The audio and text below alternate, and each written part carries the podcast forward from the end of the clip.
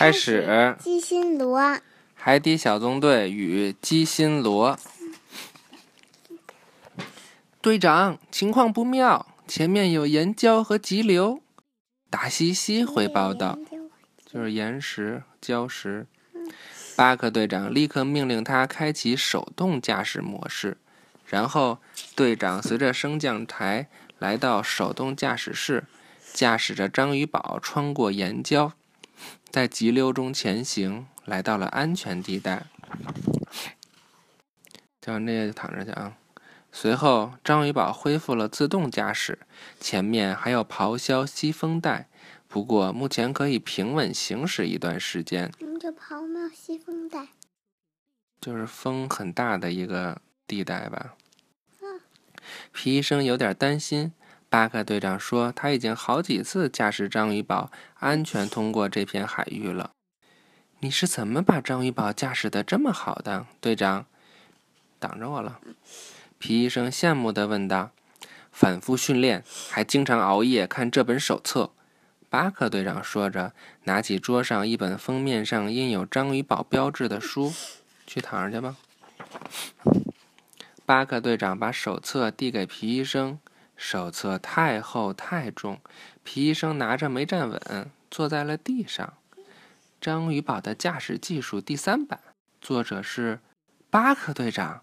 皮医生念道：“这里面记载了我掌握的驾驶技术。”皮医生，你好好研究，说不准我们什么时候就需要个副驾驶呢。巴克队长，副驾驶你不知道是什么意思？就是驾驶员的助手呀。皮医生决定把手册带回去研究研究。此时，呱唧和小萝卜正在发发射台擦拭虎鲨艇，他在舰艇尾部发现了一枚贝壳。拿起来说：“我的收藏里又多了一枚漂亮的贝壳。”躺下去。谁说我是贝壳？我是鸡心螺。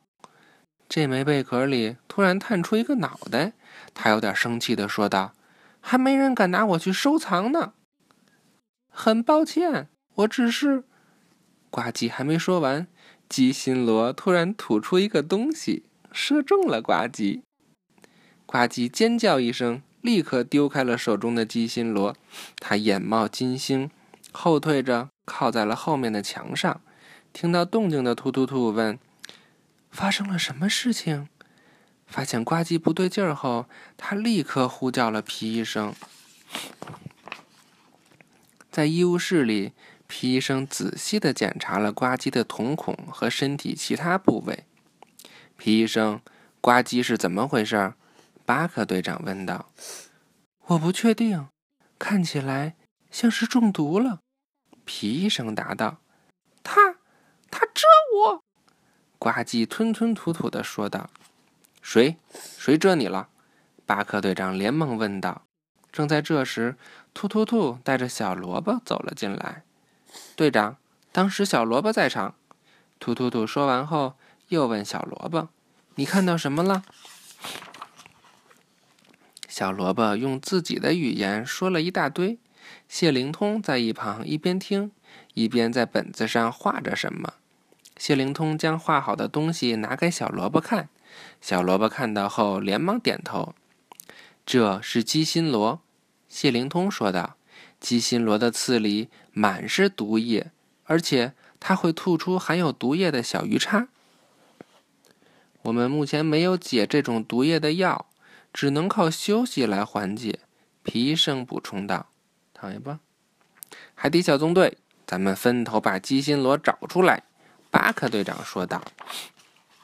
张教授正在图书馆，突然他听到背后传来声响，一回头，把书架上的鸡心螺吓了一跳。“离我远点儿，明白吗？”说完，他立马吐出一只小鱼叉。刺中张教授，张教授也中毒了。这边，达西西正在检查活动室，突然有个乒乓球滚了过来。达西西随手拿起桌上的乒乓球拍，没想到鸡心罗居然就在下面。离我远点儿，明白吗？鸡心罗说完后，又射出一只小鱼叉，达西西也中毒了。好了，今天就讲到这儿了啊，嗯，明天接着讲，拜拜晚安。开始接着讲鸡心螺，接着讲《海底小纵队与鸡心螺》。上次讲到达西西也中毒了，这是什么呀？不知道呀，他做实验的东西吧？这只鸡心螺又来到了谢灵通的实验室里，他二话不说就朝着谢灵通射出了一只小鱼叉。为什么呀？不知道呀，他是不是被吓坏了？他不是以为自己被被袭击了吗？巴克队长通过章鱼罗盘呼叫大家，这才发现有又有三位成员被鸡心罗袭击了。他立刻把这个情况通知了皮医生。来，你躺那儿听吧。随后，巴克队长来到图书馆，抱起张教授向医务室走去。突然，他听到通道里有声音，于是立刻呼叫突突兔去关闭通道。好的，队长，我会随时向你。突突兔刚说到这儿，就发现鸡心螺出现在控制台的屏幕上。毫无疑问，突突兔也被小鱼叉射中了。嗯，射中了，是不是他遇到危险就这样呀？嗯，现在不这样了。嗯，巴克队长将这些中毒的成员们送到了皮医生的医务室里，对皮医生说：“这些病人都需要马上得到救治。”别担心，队长，我还有帮手。皮医生指了指身后的植物鱼们，尽管他们有点手忙脚乱，但还是帮得上忙。嗯，叫手忙。就是事情很多，忙不过来了。突然，通风口那边传来了声响，巴克队长觉得一定是鸡心螺。在通风口处，巴克队长抓住了鸡心螺，并把它装进了罐子里。但是，巴克队长自己也被蛰了。最后，巴克队长还是坚持抱着罐子走到了医务室。皮医生和植物鱼们赶紧将巴克队长扶到床上坐下。突然，章鱼宝箱一边倾斜了一下。巴克队长拿出章鱼罗盘看了看，说：“章鱼宝正进入咆哮西风带，咆哮西就是风很大，从西边刮过来的风的一个地带。嗯我们要穿过这片湍急的洋流。”说着就准备起身，可是巴克队长太虚弱了，他决定安排皮医生去驾驶章鱼堡。我，科，科队长，皮医生觉得这太不可思议了。皮医生，你会三百一十七种包扎受伤鱼鳍的方法，而且还在冰冷的北极给动物做过手术。凡事都有第一次。皮医生，带上手册出发吧。巴克队长鼓励道。皮医生决定试试。他带着手册来到基地总部，坐在操作台前，打开手册。好吧，关闭自动驾驶，启动手动驾驶。皮医生照着手册上的指示操作着。接着，皮医生跳上升降台，进入手动驾驶室。但是章鱼宝摇晃得很厉害，皮医生双脚几乎腾空，哇，都飞起来了。他只能牢牢抓住舵。你知道哪个叫舵吗？嗯，就跟方向盘似的，是吧？一只手掌握方，一只手掌握方向舵，另一只手掌握升降舵。巴克队长通过通信系统，用语音的方式指导着皮医生。皮医生照做了。他转动升降舵，避开了一堆大石头，带着章鱼堡向上方冲去。嗯，它都倒了，嗯章鱼堡也倒了。嗯，皮医生搁哪儿呢？啊，最上边儿。岩礁和急流，皮医生一边掌舵，一边快速翻着手册。但是还没找到，他急得团团转。你要做一件手册上没有的事，相信你自己。巴克队长鼓励道。可我只会治病救人，皮医生自言自语道。但他转念一想，我这也是在救人。章鱼堡上所有的人现在全靠我了。皮医生放下手册，努力调整方向和高度，带着章鱼堡穿过岩礁和急流，穿过了咆哮西风带。干点腿吧，腿都凉了。但是，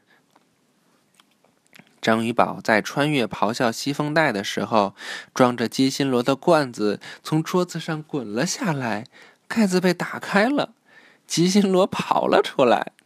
巴克队长立刻冲向基地总部，想把鸡心螺捉回来。驶入安全海域后，皮医生切换到自动驾驶模式。他拿着手册下来了。突然，他听见巴克队长大喊：“小心！”皮医生本能地举起手册，巴克队长也连忙扑过来，用罐子罩住了鸡心螺。皮医生吓了一跳，低头一看，才发现手册替他挡下了小鱼叉。看了吗？小鱼叉还挺聪明的吧？他安然无恙。这个手，这个驾驶手册用途真多，皮医生由衷的感叹道。现在，小纵队的成员们慢慢恢复过来了。对不起，我只想保护自己。你们都没事吧？鸡心螺连忙道歉。没事了，只是手还有点疼。我们送你出去吧，巴克队长说道。大家和鸡心螺告别后。鸡心螺就离开了。皮医生，我为你骄傲，你救了我们。巴克队长称赞道。皮医生开心的回应道：“只要你们没事，只要你们都没事，我就放心了。”你看这个手册。嗯。他让巴克队长看？嗯。嗯，那他怎么没做？第一次不是手册太沉，他一下做了。他一他一下一下就坐地上了吗？是吗？是是这集说的吗？是上。哦，那我忘了。欢迎进入本期海底报告。这次我们要介绍的是鸡心螺。鸡心螺外壳很漂亮，自卫功夫真的非常强。它们射出灵巧小鱼叉，沾满毒液，让人很受伤。好看，千万不能摸，蛰到非常疼。找医生帮忙。哎，这还有一个。皮医生帮忙。嗯。欢迎进入。找不一定找皮医生啊，找杨医生也行呀。海洋环境大揭秘：咆哮西风带。在南半球有一个低压区，约在南纬四十度至六十度附近。这个地方常年盛行六至七级的西风。会卷起四至五米高的海浪，而且经常会有雪暴，给海上船舶航行带来极大困难和危险。但是这个地方是进入南极必经的一道鬼门关。嗯，什么叫鬼门关？门关就形容非常环境非常恶劣、非常危险，但是你又必须要走的一个地方。进入南极。对，进入南极必须要经过这儿。嗯。好了。就是在南半球很接近南极，是吗？对。拜拜，晚安。拜拜，晚安。喵。喵。汪。汪喵喵，等，嘿嘿，等等我说喵的时候，你就关。哎。喵。